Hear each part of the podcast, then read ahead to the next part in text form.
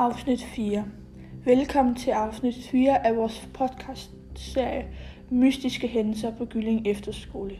I dag vil jeg fortælle om endnu en mystisk hændelse, der er foregået på efterskolen.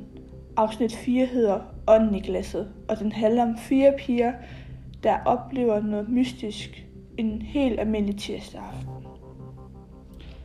En kedelig tirsdag aften for mange år siden på Gylling Efterskole blev fire piger enige om, at der skulle ske noget. De havde hørt om den leg, der hedder Ånden i glasset, og den ville de gerne lege, selvom at de var blevet advaret imod dem. Lejen går ud på at sidde rundt om et bord, hvor man har placeret alle bogstaver i alfabetet og alle tallene fra 0 til 10